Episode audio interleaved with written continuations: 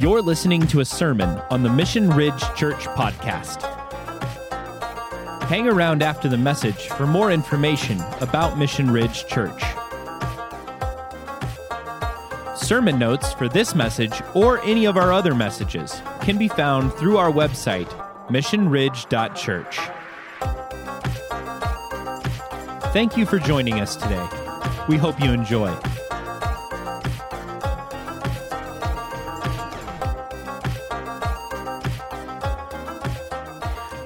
Last we left Joseph, um, he was in charge of Potiphar's household, right? In that last story, he showed loyalty to God and his master, Potiphar, in that story, because um, the Potiphar's wife wanted to get with Joseph, and he was like, "Nope, that ain't the right thing to do." So he said, "Nope," uh, which then led to her being angry, and he got framed by the jaded wife.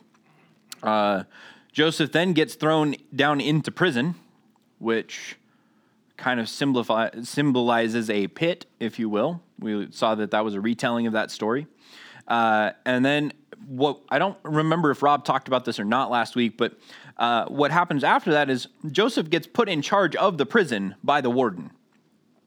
So Joseph was in charge of Potiphar's household, and now he is in charge of the prison. He was in charge of his dad's household, and then he was in charge of Potiphar's household as a slave, and then he was in charge of the prison.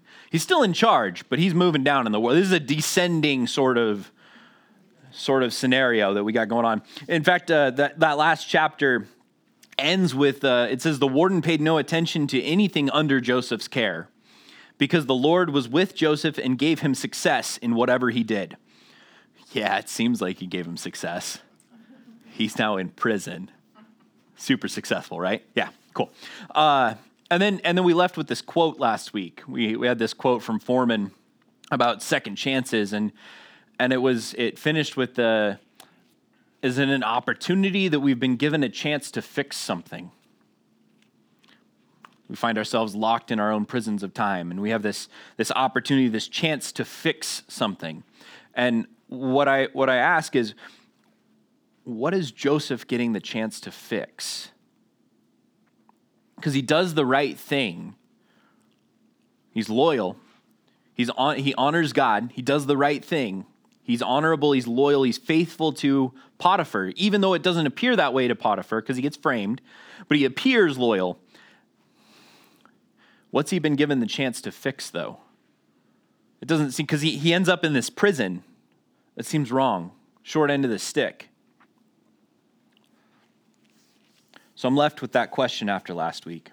Maybe we'll find the answer this week. So we dive into Genesis 40. In the first seven verses of that, I'll, I'll them. It says Pharaoh's cup ba- cupbearer and the baker, uh, the baker and the and the brewer get uh, thrown into prison. Pharaoh's mad at him. They both have weird dreams, and they wake up and they look bummed out. And Joseph asks them what's up, because Joseph's in charge of the prison, so they're he's in charge of them. And we pick it up in verse 8. They say, We both had dreams, they answered, but there is no one to interpret them. Then Joseph said to them, Do not interpretations belong to God?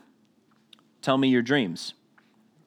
So the chief cupbearer told Joseph his dream. He said to him, In my dream, I saw a vine in front of me, and on the vine there were three branches. As soon as it budded, it blossomed, and its clusters ripened into grapes. Pharaoh's cup was in my hand, and I took the grapes, I squeezed them into Pharaoh's cup, and put the cup in his hand. This is what that means, Joseph says.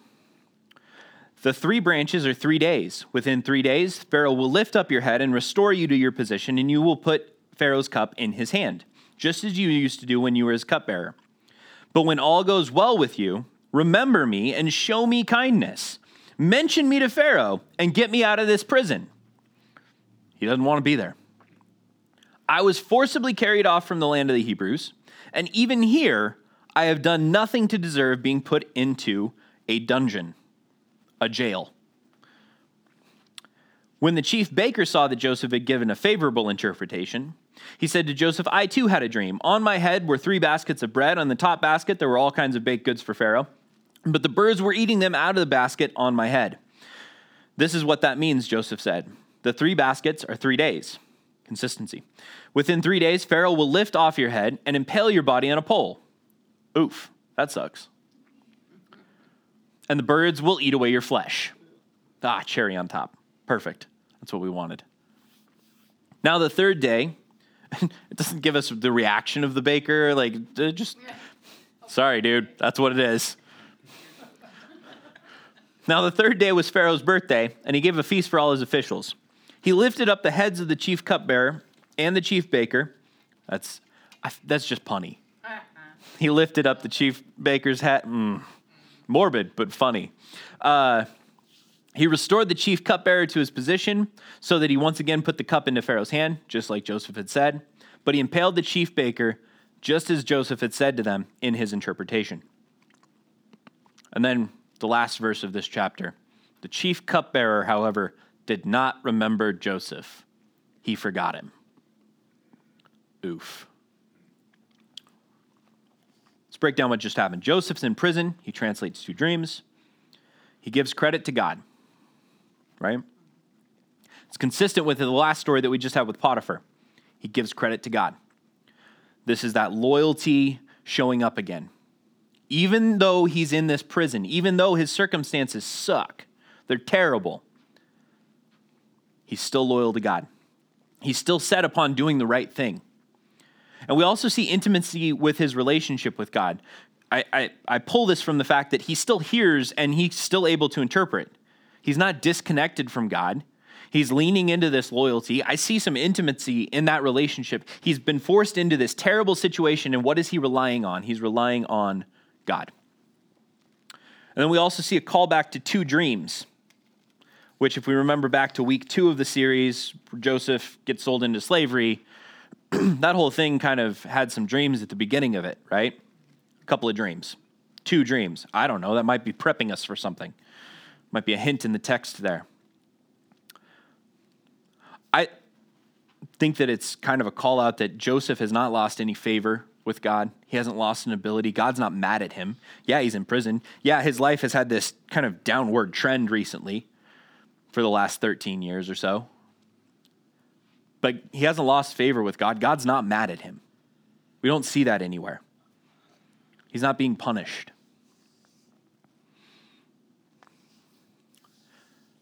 So, maybe a question to ask of the text and ponder as you read through this is Is Joseph still trusting the interpretation of the dreams that God gave him about his family bowing down at this point? Put yourself in Joseph's shoes do you still trust that? Do you trust that story? I don't know if I would at that point. Let's remind ourselves of the larger narrative of what we've seen so far. So we've got Joseph is sold into slavery. And then the week after that, we talked about Judah and Tamar, which was a, there was echoes in Judah and Tamar of the Joseph being sold into slavery story, right? There's these echoes that call us back to that. And then the week after that, we talked about Joseph and Potiphar, and there was more echoes. It was this retelling because there was goats and cloaks in both of these stories. There was a scapegoat for Jesus, for uh, Joseph and Potiphar, but there's these cloaks, right? Involved in both of these stories, and all of these things that pull us back into that original story of Joseph being sold into slavery. But both of these are kind of redemptive. These stories, we, we even though Joseph ends up in the pit, still a little redemptive. He did the right thing. We'll talk about that more. Let's talk about what happens next in the story for Joseph. Let's go into chapter 41 of Genesis with Pharaoh. Pharaoh enters the scene, right? You guys are familiar with this. Uh, verses 1 through 18, I'll, summar, I'll summarize that is uh, two full years pass. So he gets forgot about and he's in prison for two more years. That's a long time. It's a long time and it's two full years. Text is very specific there. Uh, Pharaoh has a couple of weird dreams and is troubled. First dream, there's seven bad cows getting uh, uh, that are swallowing seven good cows. In the second dream, there's seven bad corn that swallow up seven good corn. I'm not sure how corn swallows other corn. I would probably be troubled. If I had a dream in which corn was swallowing other corn, I would also be troubled. That's fair. Uh, I think or Pharaoh. Ooh. None of, uh, so Pharaoh's troubled, but then none of the magicians or the wise guys in Egypt can translate this dream. They, none of them know what's going on. They're like, I have no idea. This is weird. Corn eating corn. Uh, who knows, right? So none of them can do this. And the chief cupbearer, at that moment, the light bulb comes on and he remembers. He remembers Joseph and that he interpreted this dream correctly. He nailed it two for two. Now, Joseph doesn't know that he was two for two, he just knows that he got forgotten about. Maybe he thinks that he got, uh, maybe he, thinks he got it wrong and both of them died. I don't know. Uh, that's an interesting thought. But we pick it up in verse 14. So Pharaoh sent for Joseph, and he quickly and he was quickly brought from the dungeon. Stop, pause. The dungeon. In the Hebrew, earlier, remember we said the dungeon? It's translated more like the jail. Here, the dungeon, that Hebrew, they changed the word. It's they don't call it the same thing. It's the pit. Hint, hint much, perhaps? The next, next phrase here is when he shaved and changed his clothes.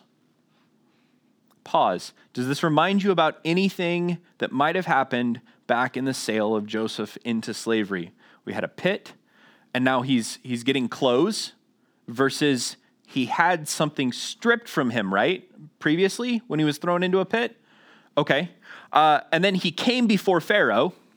That's the next phrase. And for this, you have an authority figure who is summoning Joseph to come to him, which is the opposite, again, of what happened in the sale of Joseph into slavery.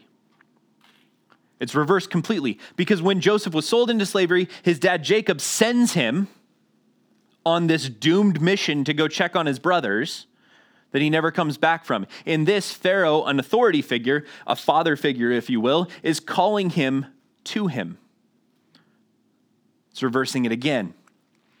Pharaoh said to Joseph, I had a dream and no one can interpret it, but I have heard it said that you, uh, I have heard it said of you that when you hear a dream, you can interpret it. Pause. We have a father figure who is telling Joseph about a dream. That is the reverse, the opposite of Joseph telling a father figure about a dream. Are we seeing the pattern yet? Like this is this is so cool. Followed by we have a dream that's impossible to interpret. We have this crazy wild dream that nobody understands. And that is juxtaposed if we go back to that original story of Joseph being sold into slavery. What type of dreams did he have? They were blatantly, glaringly, stupidly hit you in the face obvious, right? Like I had this wheat and it was bowing down before me. I was the wheat. I was the wheat that was getting bowed to, and all of you were the other wheats. It was blatantly obvious because it was seven, you know, it was 12 brothers and they're all bowing there, you know, with the brothers. And then the next one with the father, like everybody gets this. We have an easy to understand dream, we have an impossible to interpret dream. This story is completely reversed, it's been turned on its head. So cool. Now, why is it calling us back to this? Let's keep going uh, Joseph answers. He says, I cannot do it. Not a great translation on the NIV's part. We'll talk about that in a minute. But Joseph replied to the Pharaoh, But God will give Pharaoh the answer he desires. God's going to give Joseph, uh, Pharaoh the answer he desires. This, once again, Joseph is giving God the credit. Joseph is showing his loyalty to his heavenly father. Question How would you have answered?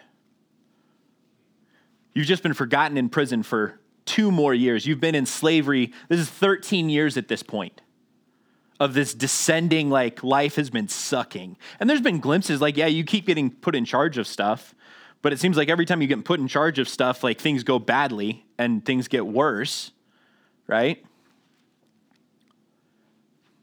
And then the Pharaoh, the most powerful guy in the land, the president calls you up and says, Hey, I've heard you're good at this. How do you answer? You say, sure, it's on my resume. I'll give it a shot, sure. No, Joseph gives credit. This guy, he's like, no, I can't do it, but God, God can do it.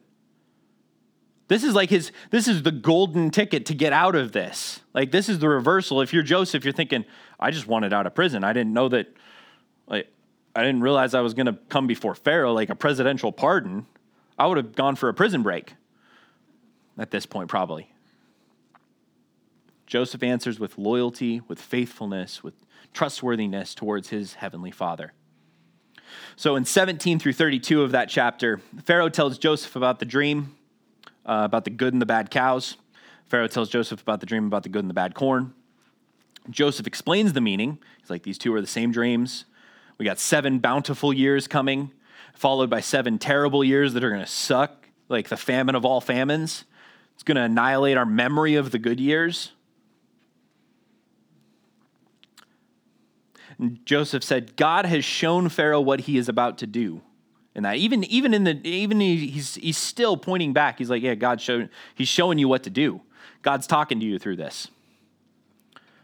And then he finishes by saying that the dream was given in two forms because it's for sure happening and soon. We pick it up in 33. It says, And now Pharaoh, uh, and now let Pharaoh look for a discerning, this is Joseph talking, and let Pharaoh look for a discerning and wise man and put him in charge of the land of Egypt.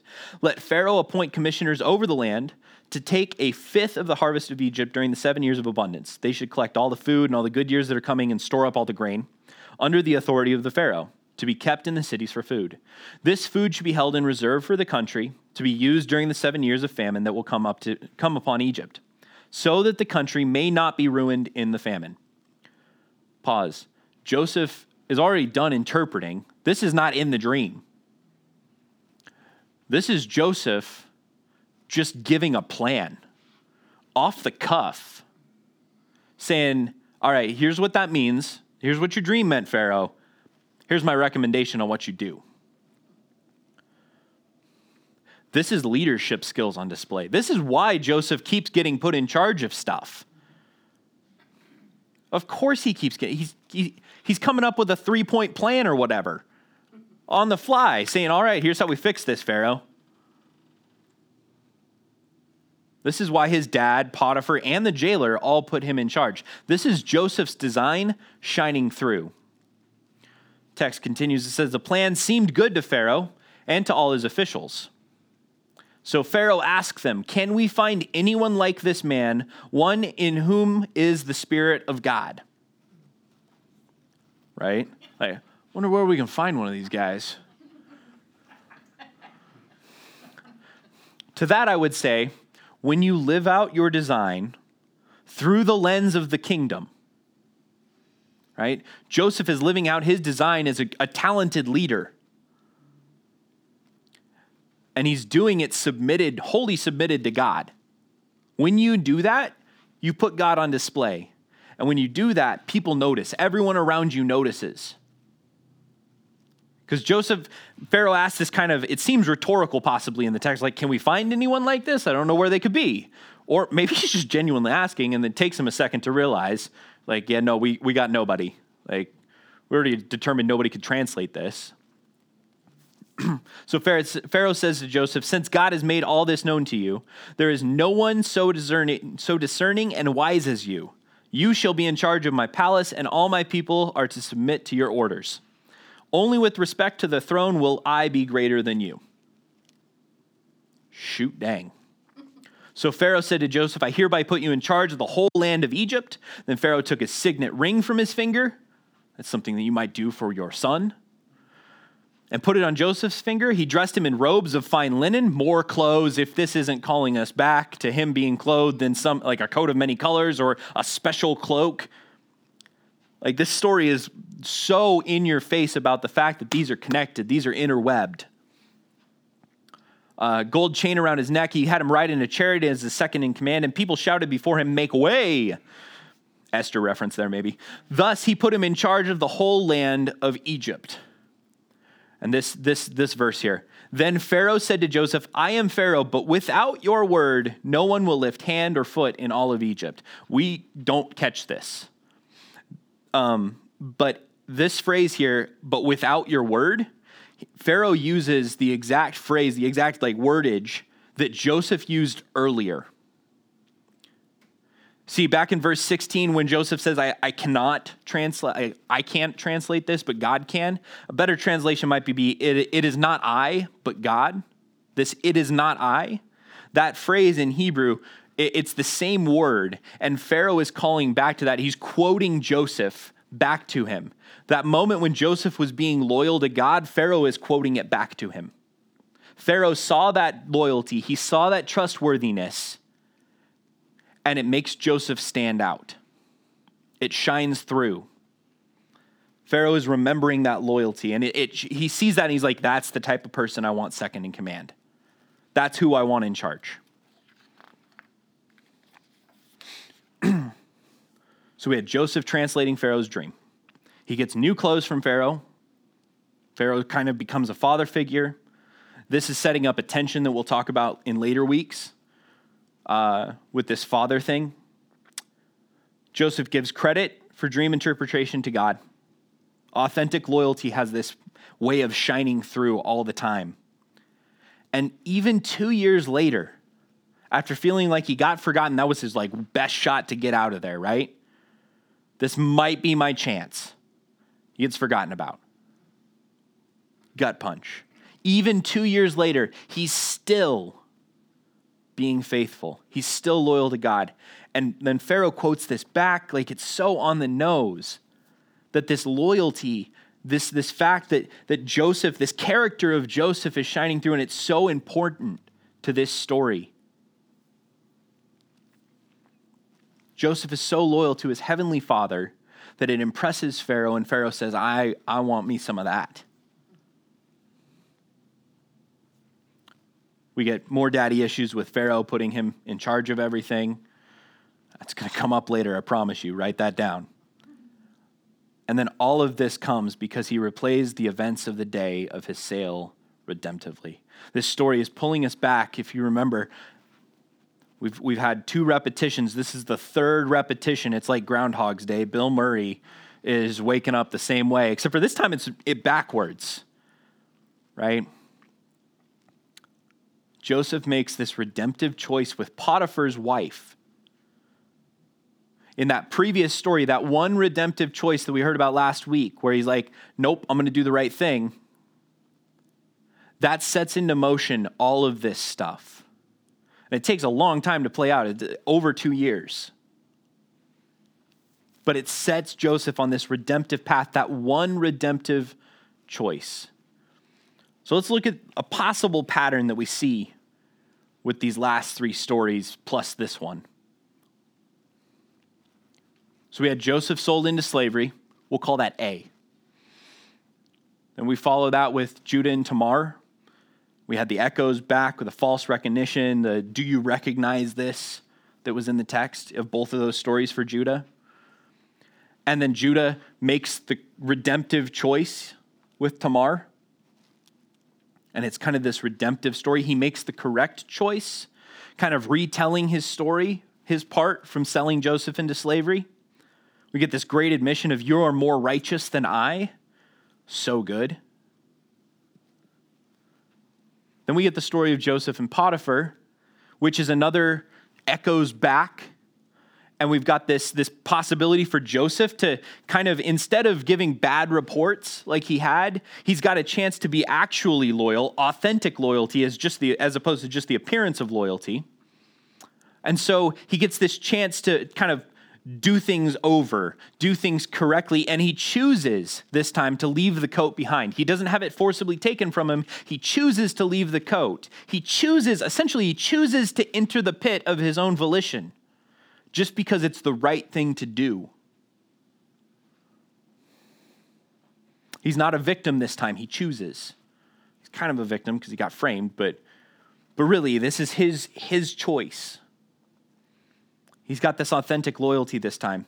And then we get this story of Pharaoh, this reverse, this reverse version of the selling of Joseph which I'm also going to call A, because if we have like two semi redemptive ones in the middle that are kind of like, oh, these are tied in, but we got now kind of an A, B, B, A sort of pattern, which if we remember chiasms, and we, our, our chiasm alarm should be going off in our head, saying there might be something there.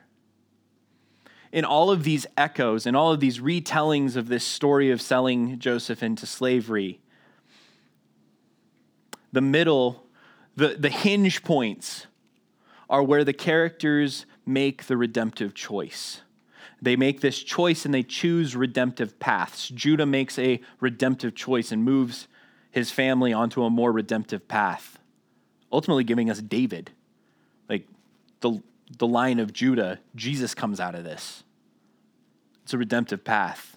Joseph makes a redemptive choice and now has set up everything else, and it's setting up the possibility that maybe that original two dreams, maybe those actually do come true.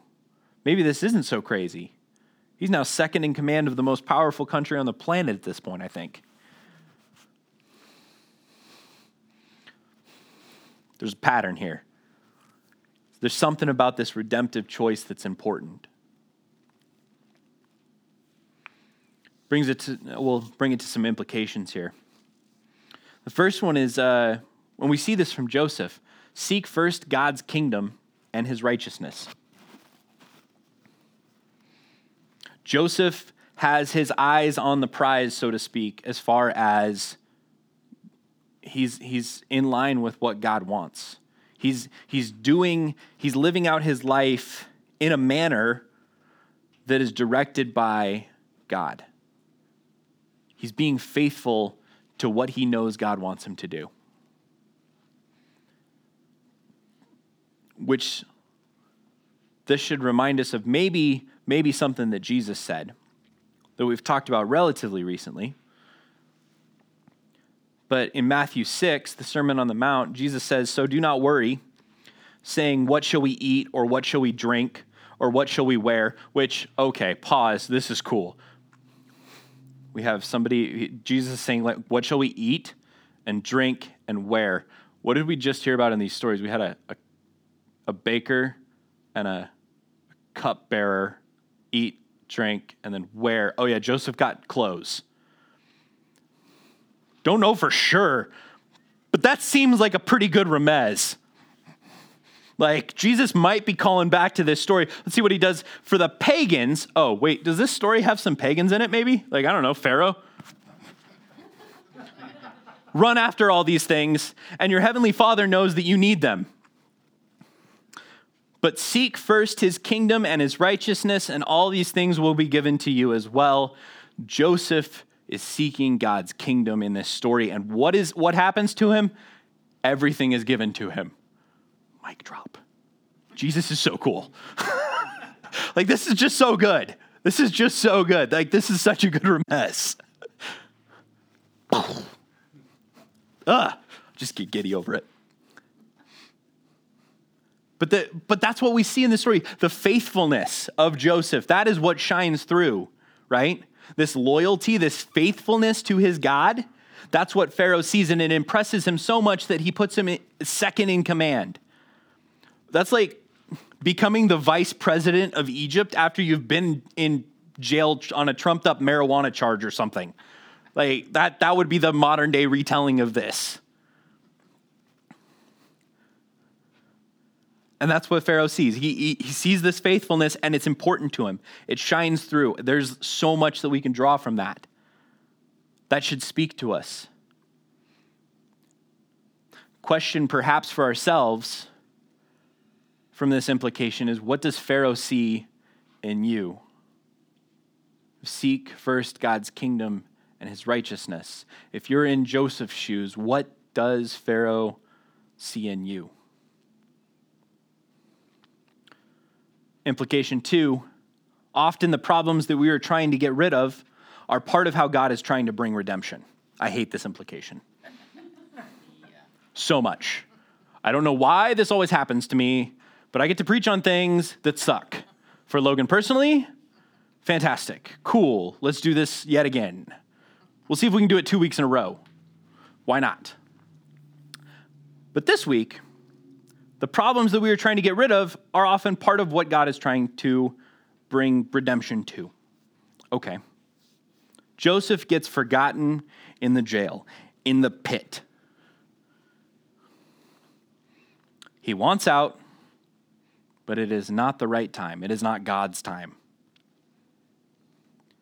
So the question, maybe for yourself, is when was the last time that you felt like God had forgotten you? This is why I hate this implication, because it smacks me in the face. I don't know if you guys know this or not. Here at Mission Ridge, we've had a rough couple of years. It's been, a, it's been an uphill, it feels like Logan in Missoula planting a church, being a part of this, kind of feels like hauling water uphill without a bucket. right? This is, it's been rough. It's been frustrating. And I, I don't know when I first started really kind of, I don't know. I've, I've been wrestling with this for a while. I've been kind of, you know, butting heads with God over this for a hot minute. Um,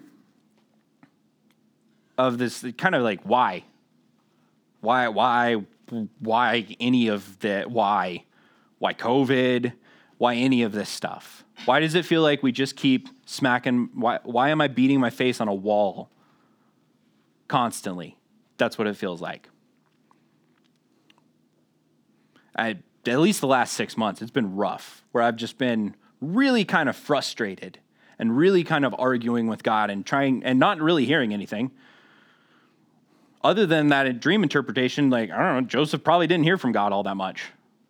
The text doesn't say anything. He's just sitting there in the quiet, just waiting. I imagine that Joseph is probably having a lot of those similar thoughts, honestly. But what, what I will tell you is this this story of Joseph should give you some hope the next time that you find yourself in this situation or if you're in this situation.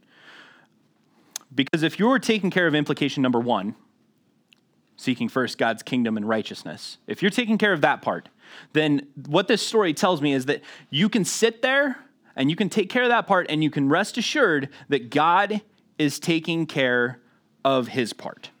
God is at work while you are depressed, while you're angry, while you're tired, while you're irritated, while you're bored, while you're frustrated, aggravated, stymied, and stifled. And I just stopped listing words at that point, but we probably could go on.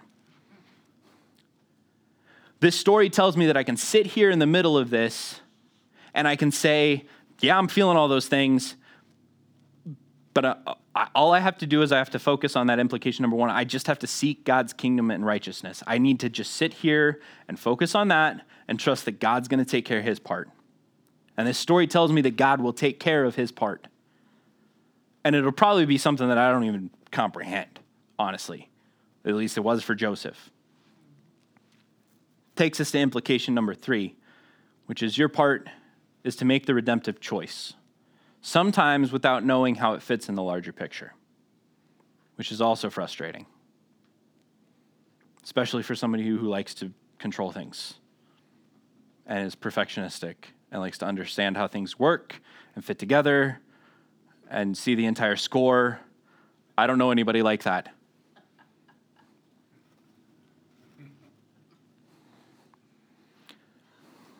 The larger narrative that we are seeing where Joseph sold, and then we see this redemptive stories, and then we see the, the undoing, if you will, of this story of Joseph.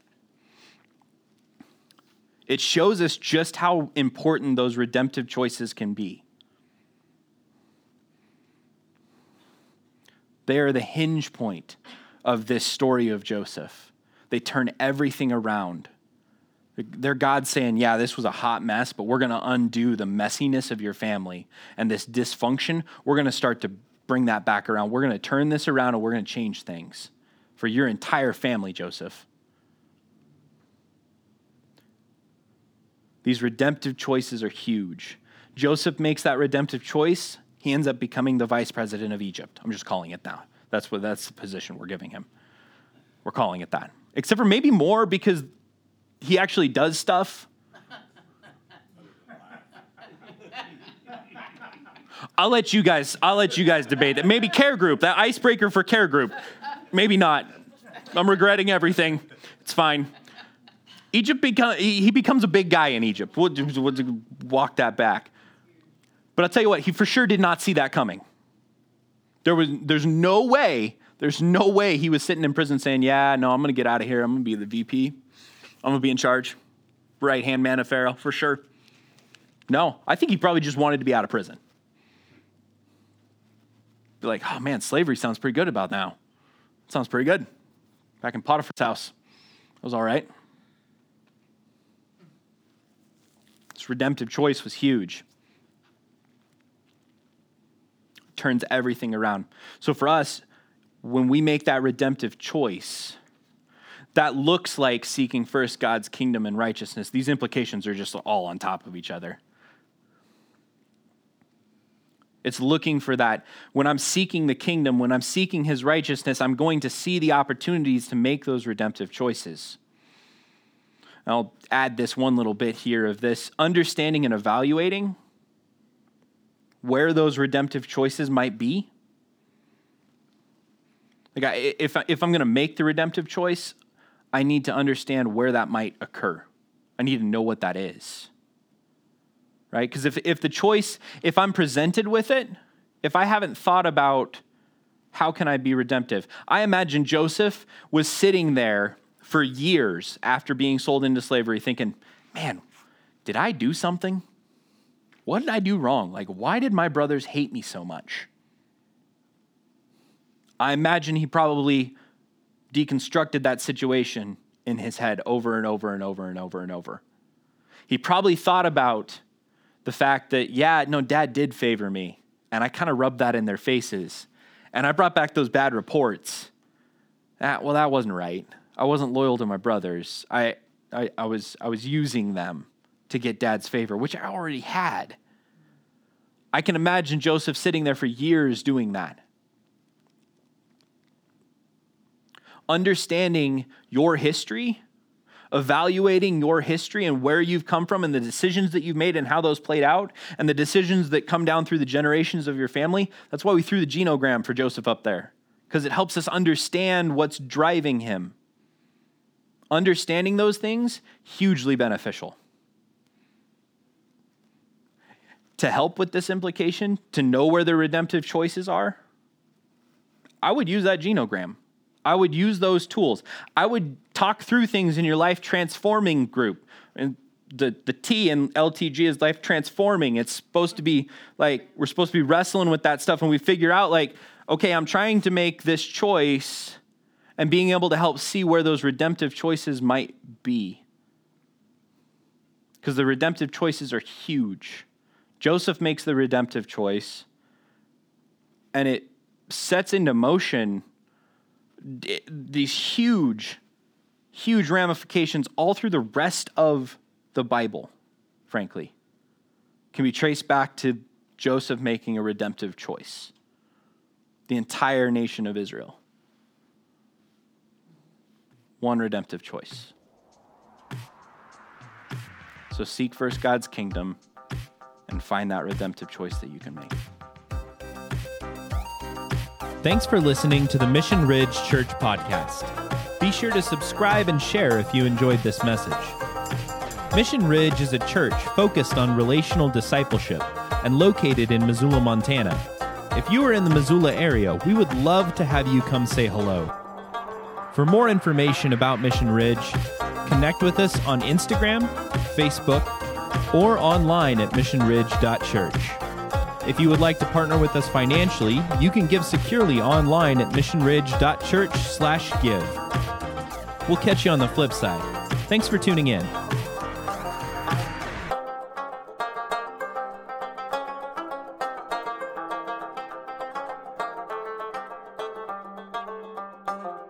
Um, lastly, we, last we left Joseph. There we go. I can speak.